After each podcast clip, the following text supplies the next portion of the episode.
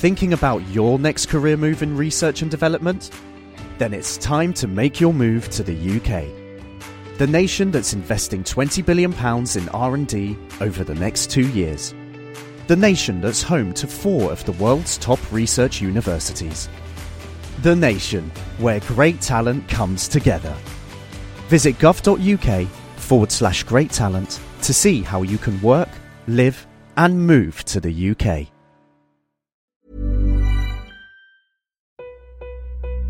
I have you loud and clear. Hello. Hello. Hello. Welcome. Science. And that is to say, Physics. Medicine. Nature. or Space. Time. The brain. Life. The universe. This week, will an artificial intelligence take over the world? Why do smaller dogs live longer than bigger breeds? And why do some people get hay fever while others are spared? These are some of the science questions that you've been sending in, and in this hour, the dream team we've assembled are going to answer them for you.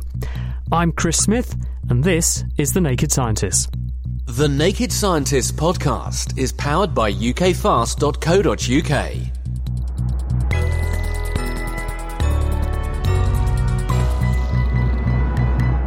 Well, first up, let's meet our panel for you. So, Sarah Harrison is a biologist. She's from the University of Cambridge. And, Sarah, you work on stem cells. What do you do with them? I well, my specialism is about using stem cells to try and make organ-like structures and embryo-like structures in culture. So instead of being in the environment of an embryo itself, and stem cells have quite a lot of capacity to do this pretty spontaneously. If you leave them to do their own thing, they'll make neurons by themselves. But what they don't do very well is make these structures in a reproducible way. But why do we want to do that at all? Why do you want to grow mini bits of body in a dish? It'd be useful to study how they develop by using these models rather than using real embryos. But it's also quite a, a good platform to start to test drugs. So you- could give your, your pill to a, a petri dish rather than a person to work out whether or not a drug that you're experimenting on might, might or might not work. Certainly, with some organoid systems, sort of drug screening by using chemical compounds and putting them in dishes would work, yeah. Thank you, Sarah. So, any questions relevant to biology, stem cells, and embryos should go Sarah's way. Well, next to Sarah is sitting Simon White. He's a statistician at the MRC Biostatistics Unit, also at the University of Cambridge. Stats, that's a word that makes people shudder and often run a mile, Simon, but it hasn't in your case. You're, you're a professional statistician. So, have you, have you any examples of uses and abuses of statistics to impart with us? I have. I mean, I think statistics is is one of those words that instills fear, but really we should just think of it as the idea of trying to understand what lots of numbers can tell us. And I think statistics shouldn't really be about, you know, formulae and complex numbers and lots of random like, oh, the number of people in the room is 5. But what does that tell us about the people in the room? Nothing much. That's what statistics is about, understanding what a number tells you rather than the number itself. It's pretty important, though, isn't it? Because when we can start to ask questions about very large numbers of people, we can learn, for example, what things cause certain diseases or what things protect you against certain diseases. But you've got to look at lots of people to make sure that you, you reach the right conclusion. Uh, I might I might correct the word cause in what you just said. Sometimes a lot of them are associations rather than causal studies. You can tell we've got a statistician in the studio. So anything to do with maths and stats and that kind of thing should go Simon's way. That's Simon White. Sitting next to Simon is Peter Clarke, who is the founder of the company Resurgo Genetics. Peter, what is that? So, what we're trying to do is use some of the latest advances in machine learning that maybe we'll talk about later um, to really try and understand how cells work and how cells talk to each other and through their communication make you. Machine Re- learning. Machine what do you mean by learning. So, this is really taking computers and, and getting them to look at lots and lots of data, right, and trying to find the similarities and over, so seeing the same structures over and over again in data. Once you've got that, once you can start building up pictures of how things really work, even when you maybe don't know ahead of time what they do. So the computer essentially teaches itself to see the relationships between if it looks at lots and lots of things that happen it can begin to see what happens when this happens and it can begin to therefore make inferences but you don't know how it's doing that it's just learning by looking at lots and lots of examples Well, in the same way that you don't, we don't really yet properly know how your brain works, for example. Yet you manage to survive in the world through lots of examples and and trying to imagine ways of doing things. But but just because it's a black box doesn't necessarily mean it doesn't work. So, what would your company sell then? What would I come to you asking to buy off of Resurgo Genetics? well, that's a good question, uh, and one that our investors are asking us a lot. What is- is Um, there a business model? well, it- I mean, I think the business model in the long run is that if you develop a, a, a far more sophisticated view of, of how these cells actually work and how they communicate to make you, that actually this becomes a very useful tool for medicine and agriculture and all sorts of other things. So, Sarah's trying to grow cells in a dish. You're actually growing cells in a computer's memory. yeah, there's a lot of there's a lot of overlap between what she does. We're almost sort of the computational modelling side of what, what she's doing. Brilliant. Thank you, Peter. That's Peter Clarke. Uh, and anything to do with cells and computers and computer modelling, Peter is your man. Now, sitting next to Peter is Olivia Remes. Now, she's a mental health researcher at the University of Cambridge. I understand that you have a way of boosting the panel's confidence before we get going, Olivia. How's that? I do. It is the best exercise ever, and I think everyone at home should try it as well because you'll feel a lot more confident, a lot more powerful. It only takes 30 seconds to two minutes. So I would like everyone at home to, and everyone in the studio to please stand up. Off you go. Stand up. I'm, going to do this as well. Right, so what, what now? All right. Now, you want to place your feet about a meter apart. A meter. God, that's yes, quite about a meter apart. now, meter. Put your hands on your hips. Yep. Pull your shoulders back and lift your chin. This hmm. is called the Wonder Woman pose. And now keep this for about 30 seconds to two minutes. And essentially, the background. breathe, Olivia? What's that? Are we allowed to breathe? You're allowed to breathe. Okay, You're allowed to breathe. so basically, when we feel powerful, when we feel confident, our bodies expand. We take up more space. Um, we spread out. But you can also, if you're not feeling that way, if you're feeling a little bit insecure, you can trick your mind into thinking that you are actually powerful and confident. And the way to do that is to do the Wonder Woman pose. This can decrease your stress hormone levels, it can increase your assertiveness hormone levels, and it just leaves you feeling more confident. Um, so people driving don't try that, obviously. Um, but guys, do sit down. Tell us, d- d- has that worked? Do you now feel imbued with, with confidence ahead of the program? Absolutely, yeah. It's worked wonders. I was a bit worried we were going to go into the Rocky Horror there. But what, what actually is the rationale, Olivia, for doing this? Is it that it puts you in this because it's making you adopt a, a, a posture which would be associated, using your word there, Simon, with power? It makes you feel more potent even if you're not. Is that, Ex- the, is that the rationale? That's absolutely true in the animal kingdom, and also when you're when we're looking at humans, you know, animals that feel powerful, um, chimpanzees that feel powerful, also humans when they feel very powerful, they just naturally adopt these expansive postures.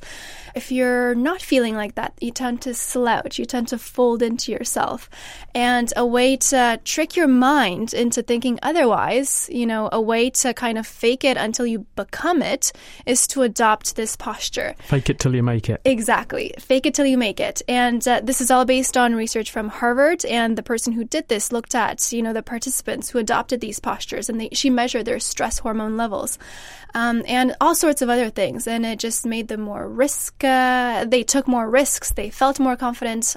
All sorts of positive benefits. Wonderful. Well, I hope that's going to be reflected in the standard of our broadcast this week. Thank you very much, Olivia Remes.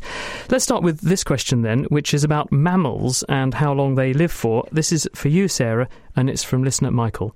In the mammal families, the bigger you are, the longer you live. For example, an elephant will live longer than a bear, who lives longer than a tiger, who lives longer than a mouse. But for dogs, it's the opposite. Why do smaller dogs live longer than bigger dogs? First of all, Sarah, is Michael right? Is that the case? Absolutely, it's the case. I think that's why this makes a great question because, as Michael says, larger mammals tend to live longer. So elephants tend to live a really, really long time. But when you look within species, the trend's almost reversed. And this is why, as Michael points out, for dogs, if you're a larger dog, you tend to have a shorter lifespan than a smaller dog. And it's not just dogs. This trend holds in humans as well. So the tallest ever human that's ever been recorded to have lived was about eight foot tall, eight foot eleven. But this poor chap died at, at 22 years old. So being large didn't gift this poor guy um, with longevity. Those Whereas- people obviously are a little bit exceptional, aren't they? Because something made them become Absolutely. extraordinarily big compared to the norm. But going back to the original question about dog size, what is the reason why a bigger breed will be outlasted by a smaller breed? Well, we don't know the full answer to this, and we think the reason behind this is because larger animals grow a bit faster. This means they've got a higher resting metabolic rate, so they're exposed to more reactive oxygen species that can lead to DNA damage. And the other thing is, these animals have a lot more cells in each of their organs, which means more cells have higher chance of getting some kind of somatic mutation that might lead to cancer or tumorigenesis. But as I say, the full answer is not known. Thank you very much, Sarah. Well, is it cause or is it effect? It's a statistician's nightmare and dream both at the same time. Simon, we've got this question here. What's the difference between absolute risk and relative risk? Now, you see this in the newspaper quite a bit. You see people reporting on a science or a medical study, and they say the relative risk in this group was X compared to people who didn't smoke or, or drink or, or drive very fast the wrong way down the motorway or something. What does that terminology actually mean, though? This is a really good question, and it's one of these areas of science that's over the years become a very technical definition of risk. In its essence, absolute risk is the kind of risk we want to normally talk about. How many out of a thousand people will die from, say, uh, some sort of cancer, say lung cancer?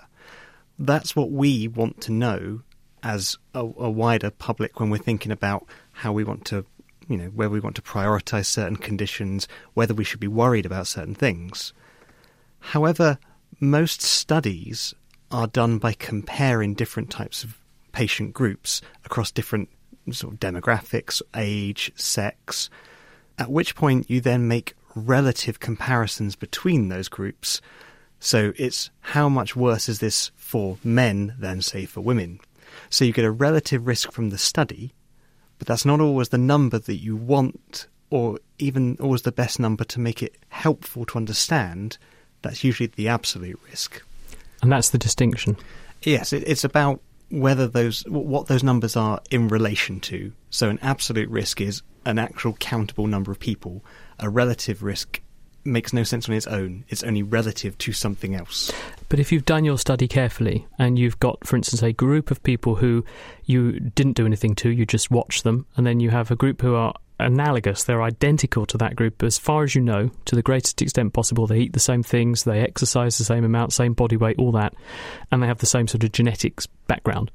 And you do something to this other group, you're comparing, you hope, apples with apples. And so that, that relative risk is actually very informative there, isn't it? If, if the second group that you do something to have a much lower chance of developing cancer or heart disease or something, that relative risk in the second group, it, it is informative. Absolutely. And a lot of a lot of the key results we know that inform public health and medicines uh, that we use every day are based off relative risks from these kind of studies. So they're not useless, they're just a different way to communicate that information. And in fact, actually, the debate about how best to communicate risks is a long standing challenge in statistics. I was going to say, it's, it's not something that the general public often get told how to interpret. They just see all these facts and figures reported in various media and, and actually no one ever really explains to you how you should interpret or or understand a lot of those those points. And, and this, I think, is why people get very confused when they see one week a news story says chocolate will protect you from dying of high blood pressure, and then the next week it says chocolate makes you fat and gives you high blood pressure, and people think, well, what should I believe? Again, this question of causation and association. So, a lot of studies can't actually definitively prove that one thing leads to another. A lot of them are uh, certain kinds of observational study. So we get these relative risks, but they're not always set in stone. Thank you, Simon. One to think about. Listening to The Naked Scientists, I'm Chris Smith, and this week we have a panel of experts who are answering your science questions. If you'd like to send in a question to one of these Q&A shows, the email address is chris at thenakedscientist.com. You can tweet at Naked Scientists, or you can also send them in via our Facebook page. On the way, we'll find out why some people are more susceptible to hay fever than others. We'll ask, is it true that you're more likely to die in a shark attack than a plane crash?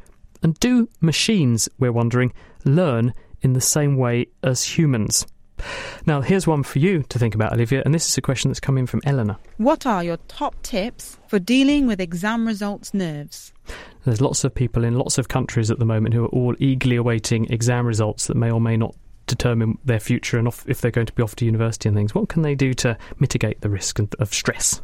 Right. So if you're feeling stressed because you're waiting for your exam results, or if you're feeling stressed because of any other reason, there is something that you can do and it's very effective. Basically, as soon as you feel this stress coming onto you, these worries, if there is something that you can do about the situation, do it. If not, then drop the thought and redirect your attention elsewhere. It's not easier said than done, though, Olivia. It's, you know, it takes practice. It takes practice. And this is all based on research that has looked at problem focused coping versus emotion focused coping. So when we ruminate a lot about something, when we obsess about something that has, uh, you know, something that's stressing us out, something that's worrying us, and it might interfere with our sleep, with our work. This can actually lead to anxiety and depression. So we want to avoid that. So you want to use problem focused coping, which basically means focusing on solutions. In the case of exam results, there is nothing you can do about it. So drop the thought and a way to make it easier on yourself to do that is to place your attention on something else. So focus either on the task at hand or focus on your surroundings. If you're outside, feel the wind in your hair. Hear the birds chirping. Notice the color of the trees. Be completely in the present moment. And what I think is very interesting so, Cornell actually did this study a while back, and they asked people at the end of their lives what they regretted most and uh, if there was something that they could change. And what most people said was they regretted that they had spent so much time worrying. Worrying does not lead to good things. So it is best to just drop that. If you can solve the problem, solve it. If not, then just, you know, redirect your attention. I was in a maternity unit once, and there was this picture of a newborn baby and a sign underneath, and it said, "The first five minutes of a newborn baby's life are the most terrifying of all. You know, the most the most uh, risky of all." And someone had written underneath, "The last five minutes are pretty frightening too." um, but I, I get your point that you know we do spend a lot of time worrying about things, and perhaps we we we could avoid spending so much time worrying about them. And on that note, Peter, we've been looking at a story recently. We've had some headlines about computers at Facebook possibly developing a new language so they could chat to each other without humans understanding what they were saying. Tell us a bit more about this story. Um, well, yeah, so that pretty much sums it up. Um, they were training these AIs to negotiate with each other, and what they were trying to do was to model the ways humans negotiate with each other. And so they were playing them lots and lots and lots of human interactions and trying to get them to learn learn the ways that humans decide on what they're going to say. And what happened was that then they set them free and got them to negotiate with each other. And they ended up taking the human language and developing their own language on top of that, apparently, according to the stories. But really, they tried to. It, it, it, was a very sort of simplistic thing, which has been seen many times before in computer science research, where you get two competing artificial intelligences that are negotiating with each other, that they do develop these ways of simple interaction. But it really was wasn't very anything very scary. I mean, there I could read out some of their what, what Can you understand that, it? Um, well, I think it was. I'll, I'll, just read you out one snippet of conversation. So Bob says to Alice, "I can." I, I, everything else. And Alice says, balls have zero to me, to me, to me, to me, to me, to me, to me, two. Right. So that was one of their exchanges. And actually, what, what was happening is that they were actually tr- transmitting numbers with little English phrases. So the to me, to me, to ah, me, to me. Ah, so those are was numbers. Actually, so that, that that was them working out just a sort of almost random way of taking the words that. So it isn't just gibberish. There is meaning in no, that. No, there is meaning. They they basically have evolved a way of taking words or just happening to use those words as a way of communicating relatively simple things to each other. Were they also trying to work out the relative value of what they were negotiating for? Yes, I think so. So they were they were trying. They were actually in a in a competitive situation because obviously a lot of a lot of human negotiation is about mostly misdirecting people if you're trying to get the better part of a, a negotiation. Yeah, you're trying to sell your car. You always want to get the best price. Do you think we could get them involved in the Brexit negotiations? Would that work? With language like that, maybe. uh, but it seems to make more progress, wouldn't it? Well, thank you very much for bringing us up to, to speed on it. Elon Musk, I think, went on the record. He's the guy who set up PayPal and, and other ventures, isn't he? And he said, I think Mark Zuckerberg, chief, chief executive officer of Facebook's understanding of AI is inverted commas limited. Yeah, I think this was something slightly different in that actually Elon Musk had really been coming out and saying, and as he has for a while, really highlighting some of the very real um, significant dangers of this technology and really calling for regulation. And this is, I guess, where the serious point comes was that I, I think to some extent maybe Mark Zuckerberg was pushing back against that. It's this debate about the level at which you're regulating these technologies, given that they can be potentially so powerful in the future. And I think that was the more interesting debate. We'll return to this subject later because well, I know we're going to be exploring whether or not there is a risk that things like artificial intelligences, created originally by humans, could end up overwhelming humans and taking over the world. We'll discuss that later. But Sarah, meanwhile, here's a biology question for you. Hi, my name is Jasmine, and I have a question about hay fever. So, as summer is the season when a lot of us, including myself, suffer really badly from hay fever, I was just wondering if there's a reason to why some of us are more susceptible to pollen than others, and what factors dictate who suffers from hay fever and who doesn't. Not one to be sniffed at there, is it? Who's got hay fever in, in the room then? Olivia, you a hay fever? Sort of. I have fever? allergies to a million things, so hay fever is just another one on the list. Peter? No. No, you've escaped. When I used to have it, I don't know what happened. Something Oh happened. Your immune system forgot how to. Yeah, which be is slightly naughty. worrying. Simon? I'm afraid I'm all drugged up today. Another one. I, I also, I mean, I used to get hay fever. It seems to have got a lot better. So, Sarah, are we so unusual? It seems that you have a 100% hit rate in the room almost, apart from Peter. Well, I don't have hay fever, but it does affect what's estimated to be about a quarter of the people And has that in changed? the world. Um, that has so that's interesting. Pollution levels have been blamed a lot for a hay fever epidemic, if you like, but I don't think it's the only factor that increases your susceptibility to this. Really, it's hay fever is a type of allergic rhinitis. If you want a more scientific name for it, if you like, Hmm. and this is the same disease that well, makes you allergic to pet hair and other indoor allergens. And it's not the allergen itself that causes your symptoms, as you alluded to, it's the, the immune system's inappropriate reaction. So the allergen is the, the thing in the environment that you are reacting to, like the pollen or the pet hair. Absolutely. And it's being seen by your immune system. Absolutely. And that causes the symptom, Yep, which we call an allergy. Yep, your immune system recognizes molecules on the surface of these little particles and wrongly identifies these molecules as molecules belonging to an invader.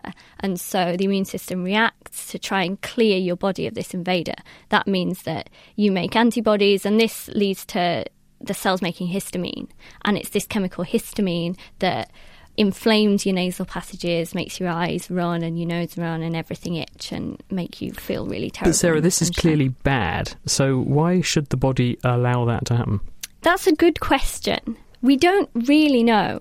And there's a lot of genetic variation in how the immune system works and how it's set up. So a lot of it is thought to be down to this genetic variation. And in fact, it's a bit of a mysterious disease because scientists have only just, in fact, there's a paper last week that pinpointed the real offenders of all the different cell types in the immune system that were causing this allergic rhinitis. And that's a type of T cell called the Th2 cell. So a white blood cell. Yep, absolutely. And, and that cell is the orchestrator of that response, is it? Absolutely, as far as we know. But as I say, there's not as much known about it as you might expect for a disease that supposedly affects a quarter of the world's population.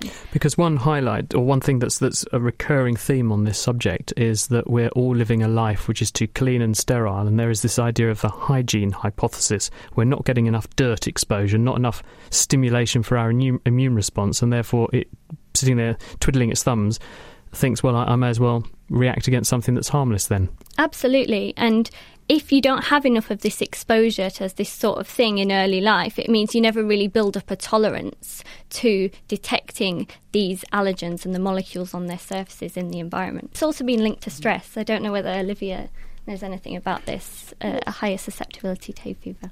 No, you're absolutely right. And it is very true that if you're feeling stressed, and allergies actually have been linked to poor mental health.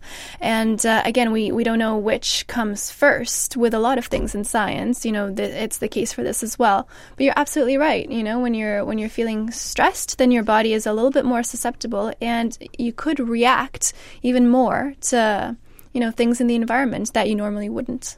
Peter?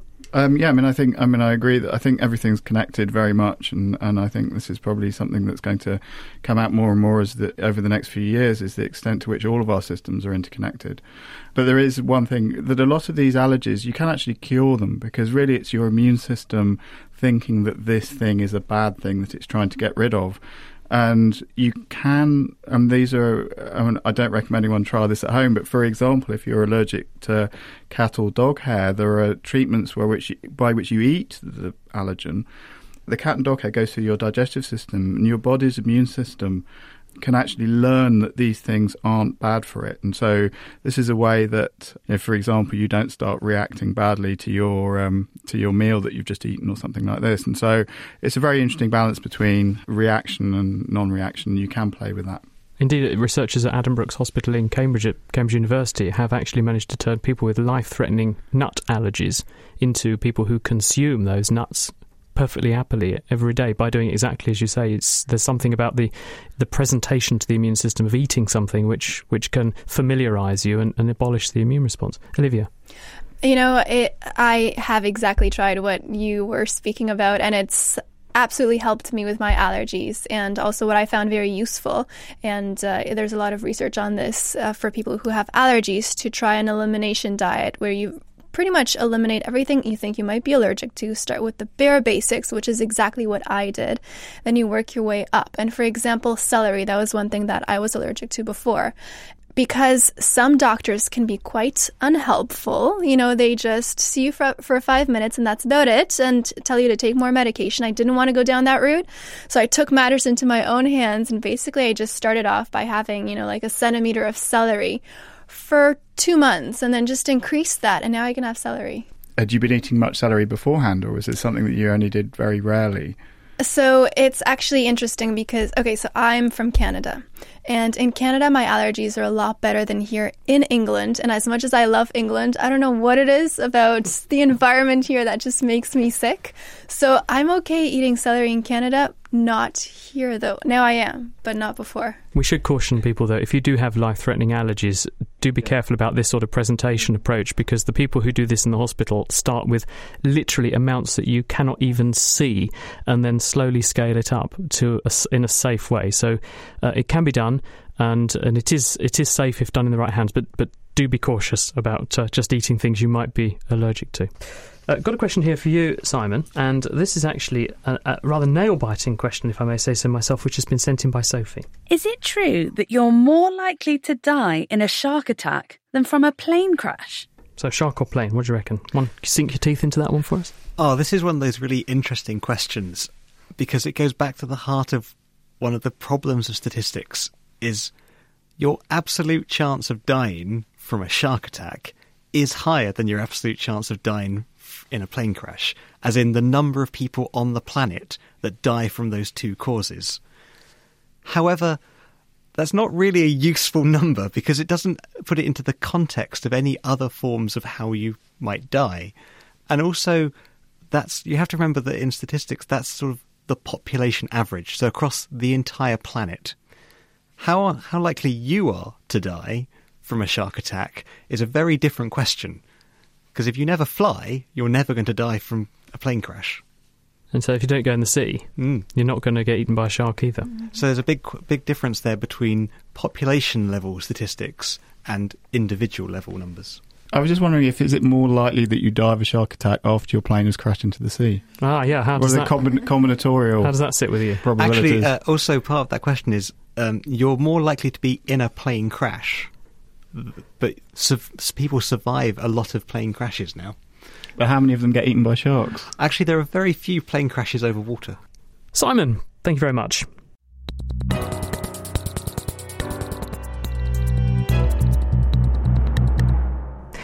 You're listening to The Naked Scientists, of course, your favourite science show of the week.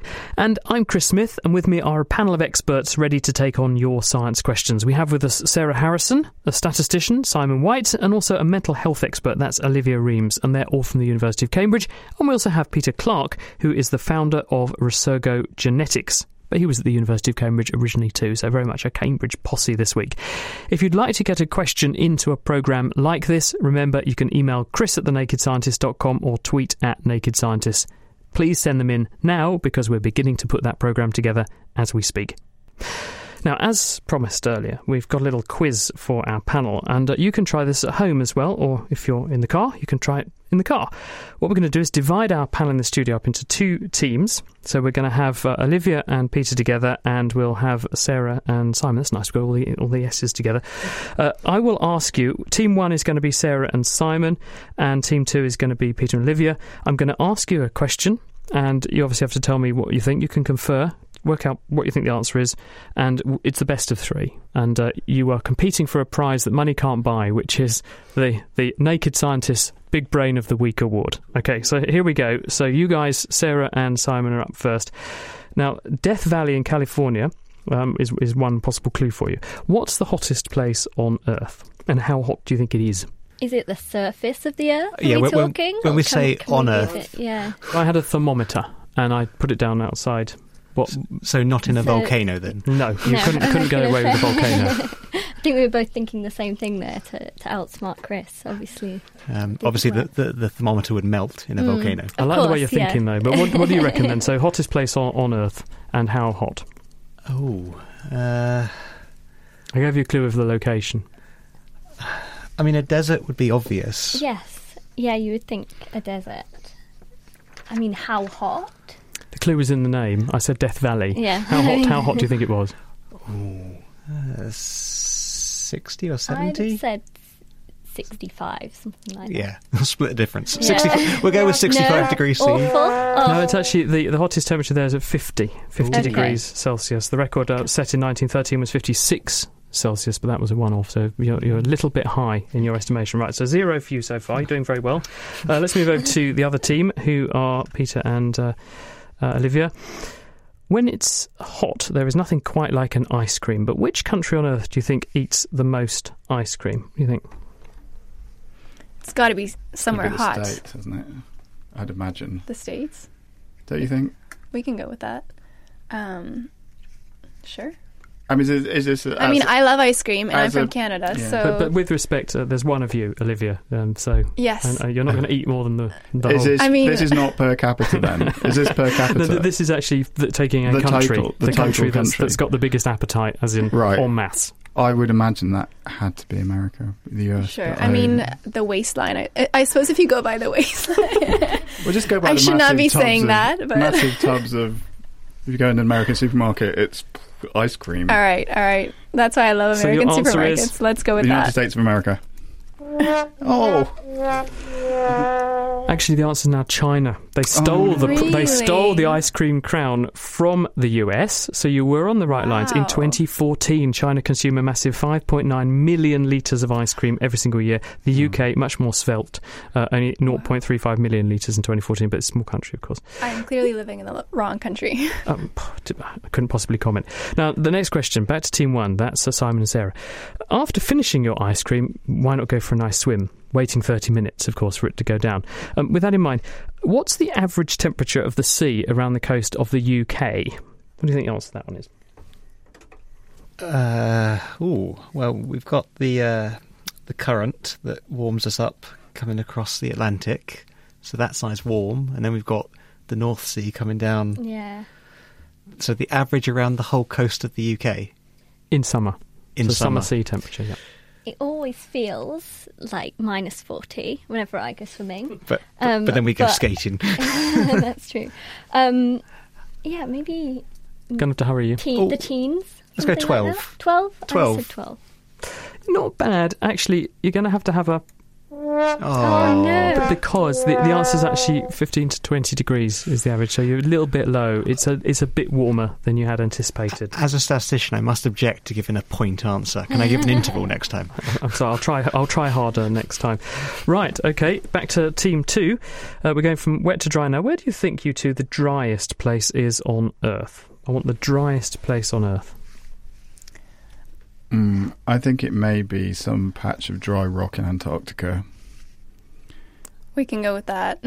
That's just a guess, but I think there's some very, very dry bits of Antarctica. okay. Um, but it is a little yeah. bit of a guess. I, I I mean, I was thinking. I don't know why, for some reason, maybe because I just loved it there, but I was going to say someplace in Morocco, but we can go with Antarctica. I like your answer better. Chris can. It's tell going to be Antarctica. yes. Ah. You got a point. Yay! It's uh, McMurdo Dry Valleys in Antarctica hasn't seen any rainfall for over 14 million years. This area is surrounded by extremely high mountains and they block even the flow of ice. So you have a point. Team two is in the lead at the moment. Nice. So we're back to team one, and that means the best you can do is hope to save your reputation. So try this one then. So speaking of lack of rainfall, how much of the Earth is covered in desert? Do you think, Sarah and Simon? Oh, it's going to be a very small percentage. It depends whether we count Antarctica as a desert. Uh, or that small part of Antarctica. Ooh. It's about.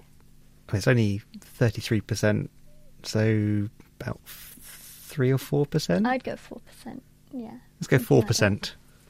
Three percent. Oh, If you'd been a bit closer, I might have been more lenient. um, but actually, it's about 10%. Oh. Um, so 71% of the Earth's surface is ocean. So I thought you were going to be on the right lines there, Simon. The remaining 29%, or around a third, is desert. And that might seem high, but the definition of a desert is anywhere that has a moisture deficit over a year.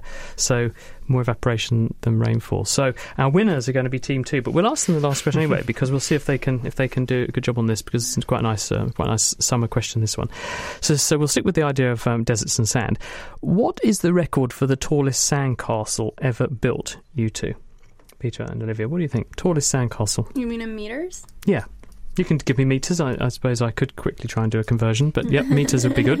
And decimal points as well, please, to keep I mean, um, you know. Simon happy. The bigger, the better. So. I need a height, roughly. Oh, 50 feet? okay, we'll go with that. Um, Maybe. Can we have that in meters? Uh, I'm It's a not sure we can. program. I think we need to ask the statistician to do the quick mental conversion. that's hundred meters. Yeah, yeah, that's quite tall. That's that's quite high. 50 feet is not 100 metres. I didn't say I had to give the right answer. He- opposite he team. was trying to throw We need the confidence Don't- interval. Don't, listen to him. Um, just give me an answer in meters. Oh, I 15 metres, 20 metres, 50, Okay, between 15 and 20 fif- 15 metres. metres. Team, 15? te- team two are on fire. The answer is actually 14.84 metres. Oh. And um, the record was set on a beach in India on February the 10th, 2017. It took nine days to build this uh, sandcastle and it had a base circumference of 160 metres. So that is quite a prestigious Hmm. and prodigious size for a sandcastle. Uh, well, I I think it's getting there. Yeah, it certainly is. Right, okay, back to some more questions. Got a question here for you, Sarah, from Christine. I have read that the majority of humans have a circadian rhythm that is longer than 24 hours. If we live on a planet that has a 24 hour day, why would human circadian rhythms be different? Would our daily exposure to light change our rhythms? So tell us, Sarah, what are circadian rhythms and why don't they match the fact that our planet has a 24 hour day? Why are our rhythms different to that? So I think you can define a circadian rhythm as any physiological process which occurs in cells on a 24 hour cycle or thereabouts. And each cell in the body has a set of genes which act as a, an internal clock. Making sure that every cell can keep to this 24 hour rhythm. And in fact, the word circadian is Latin, and roughly translated, it means about a day.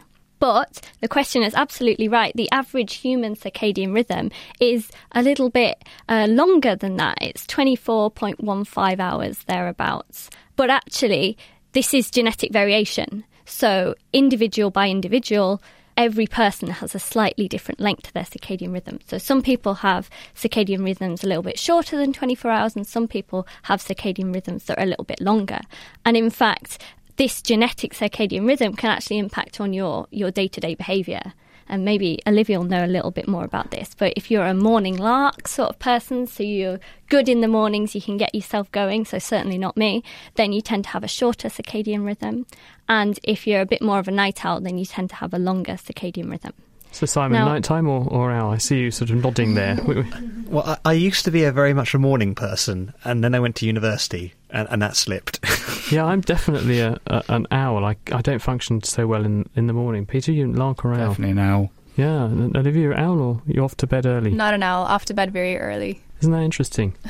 So, why does that happen? Even though each cell has its own individual clock, all of these clocks need to be ticking with the same frequency, if you like, otherwise that would be no good to anyone. So the brain has a master clock, if you like, in an area called the suprachiasmatic nucleus.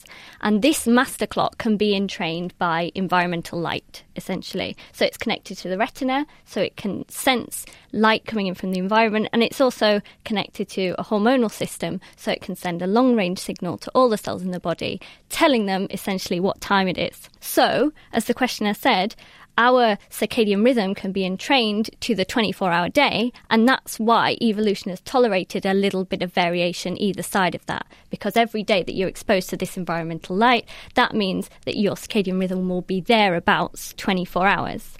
If you take away these extrinsic cues, essentially go and live in a house with no windows for a little bit, your rhythm will drift back to what's been genetically encoded. So it will slightly vary from this 24 hour cycle. And this is what's called a free running circadian rhythm, if you like.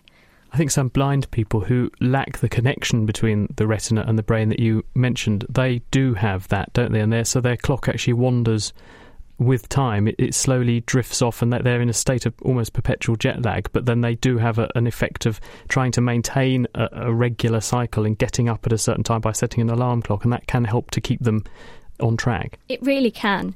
Um, I think there's been lots of people who want a better cure for jet lag.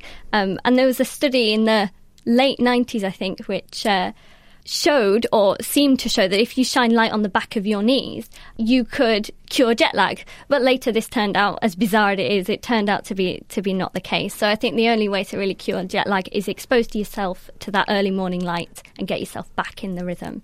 Good stuff, and a nice bright walk will probably make you happy as well, which is the thrust of this question. What does science say is the best way to be happy? What do you think? Two things. Number one, relationships. One of the longest running studies on happiness done by Harvard showed that, contrary to you know what um, most people's goals are today, which you know a lot of surveys are asking young people what their goal in life is, and it is to become famous and wealthy. It is not these that make us happy. Rather, it is having strong and supportive relationships. Number two, just going for a walk, being in nature makes you more creative and just resets your system.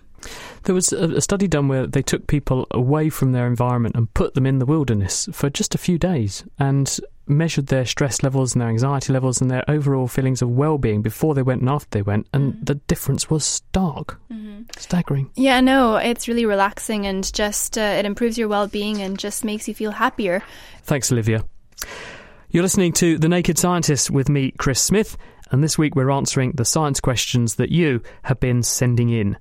Um, let's just quickly consider this question, which has come in for uh, you, Peter. Do machines learn the same way as humans do? What are the differences? That's from Ian. What do you think?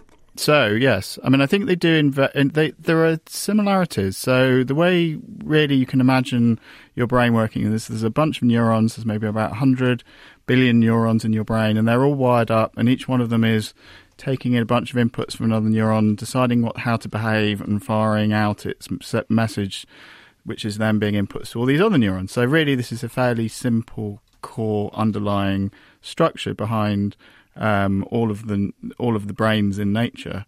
Um, but really, it's actually how all of these neurons work together and how you have this property in nature which is called emergence, where a lot of sim- where a lot of simpler things interacting with each other lead to a higher level, more complex behaviour, and and this you see this over and over again. And one one of the best places to see that is in say a, um, a bee's nest or something like that, where um, each individual bee is behaving in a relatively simple way, but together they manage to create these huge hives which can think in far more sophisticated ways than any one, any one of the individual bees can.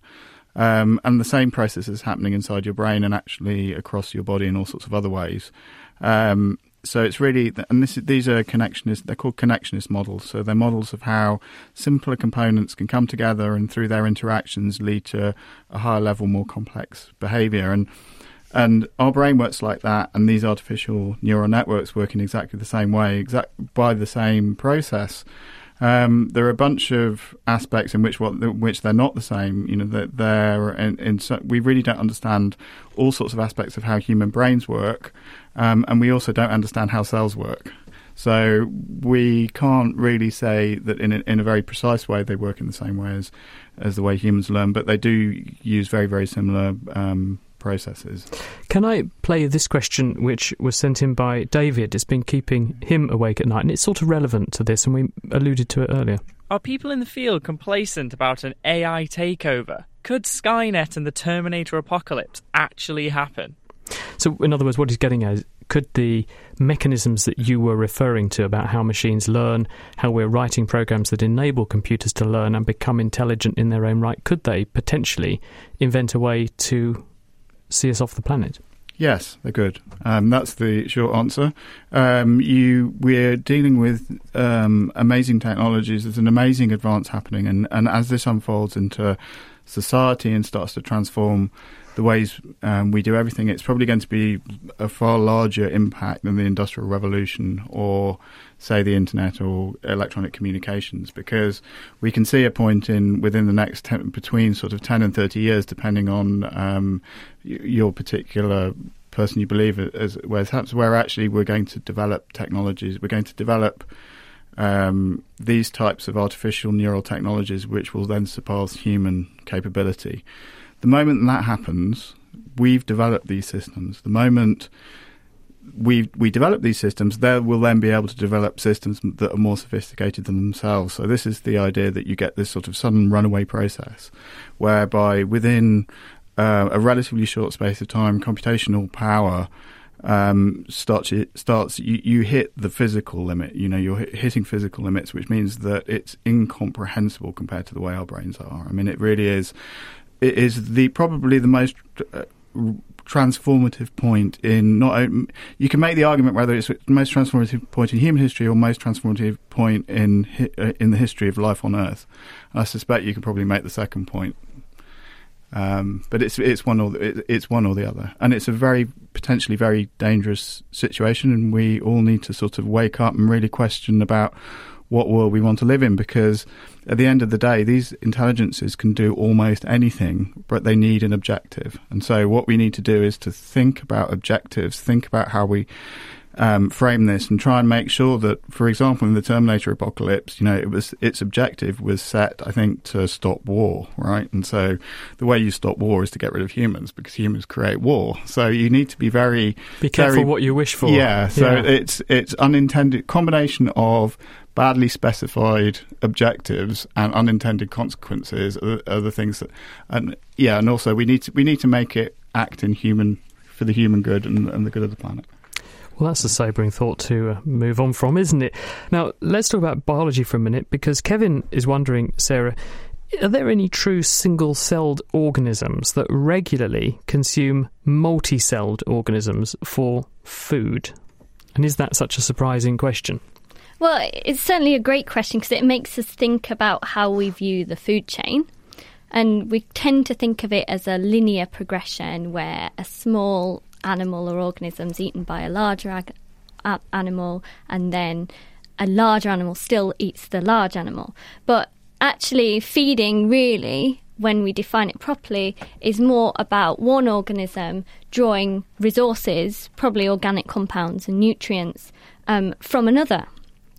So when you think about it like that, actually unicellular organisms are drawing resources from multicellular organisms all the time. It's just we don't call that predation, we call it parasitism. And this is really common in evolution because if there's a niche, evolution will evolve some kind of organism to exploit it. So when you think about it, when you think of an arch predator like a great white shark eating those poor people who die in the plane crash, the only thing above the arch predator in the ecosystem is the parasites which feed off it, really. There are examples where, perhaps more true to the question, a large single cell organism can engulf very microscopic multicellular organisms as well. And I suppose if, if you're if you're thinking about a human being, is outnumbered by the bacteria that live on the human being, and some of those bacteria are surviving by damaging our own cells, busting them open, and then hoovering up. You know, they vacuum up the, the debris and, and eat it and assimilate it. That's sort of what you're saying. So, in, in essence, a, a single celled thing like a bacterium is eating you, therefore deriving a, a life from us. If it's pathogenic, yeah, in some cases, there's a bit of a back and forth. So, even though, say, a bacteria is drawing some resources from its host, it might also be giving something back that's beneficial. So, these things can work both ways as well. And then it's less one feeding off the other. Which is why evolution allows it to happen, Pretty I suppose, much. isn't it? Thanks very much, Sarah. Now, Simon, a bit of biology actually for you. This is from Alex, who says. Why does everything seem to both give and cure cancer? So, on the one hand, we're being told that causes cancer. On the other hand, you're being told, oh, the same thing cures cancer half the time. So, why do we get these mixed messages in the media? Well, there are actually very few studies which have shown strong causal links between these factors and cancer. A lot of them are associations. And one of the main problems with a disease like cancer, when you're trying to study its effect, when sort of various aspects on the outcomes of cancer, is that cancer is really a, an older age disease. I generalise there, not all cancers, but in broad strokes. So if we're looking at people now in their 30s and we say, What do you do? we won't really know whether that has an effect until those people are in their 60s. So that would be a causal study. Unfortunately, that takes 30 years. And in terms of public health, we kind of need an answer yesterday. So we do a lot more association studies, and that's where some of these competing, contrasting results come from. There's also a lot of issue with, especially diet studies, about how we interpret and record diet. So diets have intrinsically changed over the last 50 years. Foods that we have available now in the UK weren't around 30 years ago. So can we really say that the impact of various lifestyle factors will cause cancer? Probably not. So get- when people turn around and say the Mediterranean diet, which is dominated by olive oil, a lot of fresh fruit and vegetables, a little bit of red wine every day, that sort of lifestyle and diet combination, that will improve your mortality. Actually, that's in the context of people who came through a very different life experience, lived a, a, long while ago, really, and, in and the lived in the Mediterranean. and lived in a different geography. Um, and we've now got people who are a different age group eating a different diet really en masse and with a different upbringing, and therefore it may not be relevant. And and this is one of the issues uh, in statistics, generalizing results. So we can't do the study we want to do. It's not ethical and it would cost too much money. So we have to work with the information and data we can get, and then we have to work out how much that can generalize. And this is really a, one of the great questions of statistics: is from the study we have and the people we have, what can we say, what can't we say? I'm I'm always statisticians. I kind of call us the buzzkills of science because we're usually the ones in the corner going, hmm. Is that really true?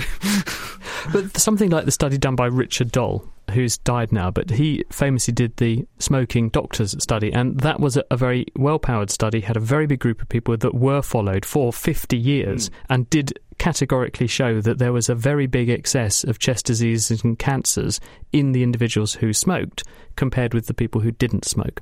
Yeah, and, and that's the sort of the long term study. It was still an association um, because he didn't force certain people to smoke or not smoke. He wouldn't have been allowed to do that, though, and, and that is one of the uh, that is one of the ethical requirements. So to to really be true whether something causes cancer or not, we have to get a group of people, give it to them, and then another group of people who don't have it, and then follow them for thirty years. Peter. Um, so yeah, I mean, I think this is a really good example where, with smoking, where you have a very binary thing, right? And it's obviously very bad for you, but it still takes this huge, great, long fifty-year study to work out that smoking is bad for you.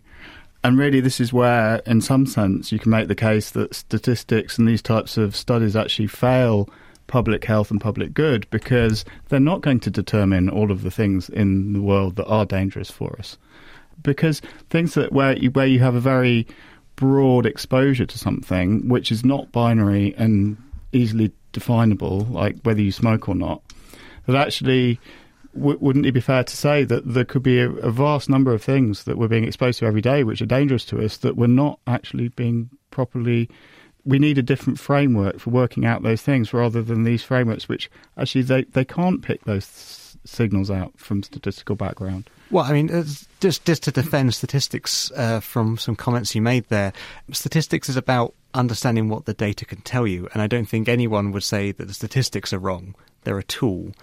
What the what the good. Yeah, what the as one person said it to me the other day that, that there is reality, and you can't call reality wrong when it doesn't agree with what you think is going on. Yes, I mean statistics is uh, it's a way of quantifying evidence, and uh, this is where an abuse of statistics occurs when people run these studies and say, "I don't know, drinking coffee increases your life expectancy."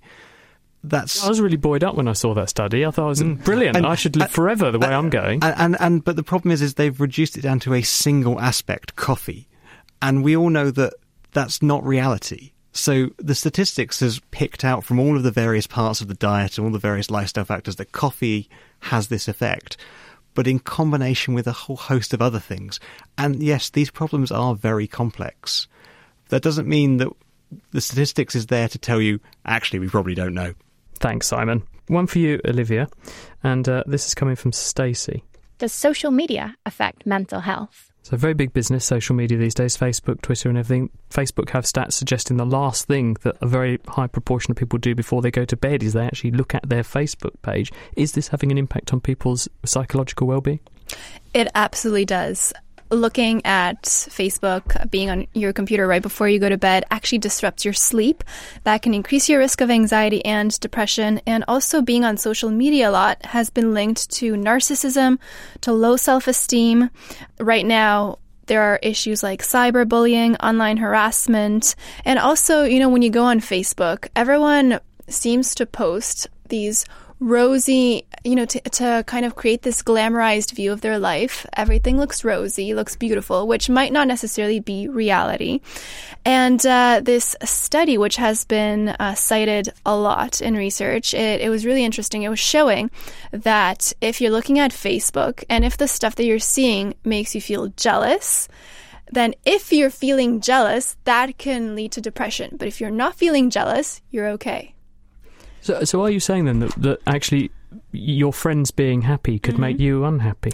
Exactly. So if you, well, it's not so much your your friends. I suppose it's uh, people see it more as showing off. I suppose you know because people seem to post uh, status updates like, oh, you know, I just got, and mainly positive factors. I just got this promotion. Look at my this wonderful meal that I'm having. This trip that I've been on. They're not going to tell you about the things in their life that aren't going so well, like the fights that they they had with their boyfriend last week. Maybe their, you know, their boss said something to them and they were crying Get that sued day. for that, Olivia. yeah, if you, if you put that on Facebook, it's quite So- funny because we went to San Diego. Oh, it's about uh, ten years ago now. We won an award, so we flew down to LA to get this award. Went drove down the coast to San Diego, and uh, you know, like all good people doing sort of journalistic things, I took my recorder along. Mm-hmm. Went to University of California, San Diego, met uh, James Fowler, who was based there then, and he'd just published a paper showing that if you have friends on Facebook who gain weight and get fat, then you get fat because it sort of resets the social norm. So you're more likely to feel comfortable being fatter. So you let yourself go a, a little tiny bit. Uh, I was, I, I knew the statistician would be straight in on this one, Simon. Well, uh, so it's really interesting uh, things like Facebook because it's a form of sort of observer bias. So it's Mm. exactly this idea is that you are only shown part of the picture, and humans have very bad uh, biases about trying to infer the incomplete. I, mean, I don't want to use the phrase "there are things you know, there are things you don't know, and there are things Yeah. you don't know you don't know," but that's essentially how the world is, and we're very bad at trying to fill in the gaps Mm. and and that's just true in lots of areas of our daily Mm. lives and that bias that cognitive bias means that when we observe in, because facebook is a data it's information about your world you you only see part of it and then you make an inference about how the world is Mhm. and that's very bad statistics So, what do you think, Olivia? Should we should we stay away from these platforms? Then is that what should be prescribed if you're at risk of being a bit depressed or or having fear of missing out or whatever people are dubbing it? You shouldn't use it. That's the answer, basically. Um, this study was done in Denmark recently. It uh, looked at over 1,000 people, and they showed that quitting Facebook for just one week, it actually led to increased life satisfaction and to more positive emotions. And also, if you want to sleep better, don't look at social media right before you go to bed. A lot of teens and tweens, they actually wake up in the middle of the night and go on their phones to see what their friends posted online. That's so bad for you. And when you're that young, you know, you're you're growing and developing, so you need you need restful sleep. Um, thank you for that, uh, Olivia. And um, so, what's your Facebook exposure, I suppose, is, is the bottom line, isn't it? Thank you to all our guests as well. We've run out of time. We have to stop. Sarah Harrison, Simon White, Peter Clarke, and Olivia Remes. The programme was put together by Tom Crawford. Do join us next week, though, when we're going to be taking a journey into space via your senses. Until then, though, it's goodbye from us here at The Naked Scientists, which is supported by the EPSRC, the STFC, and Rolls Royce, and produced at Cambridge University.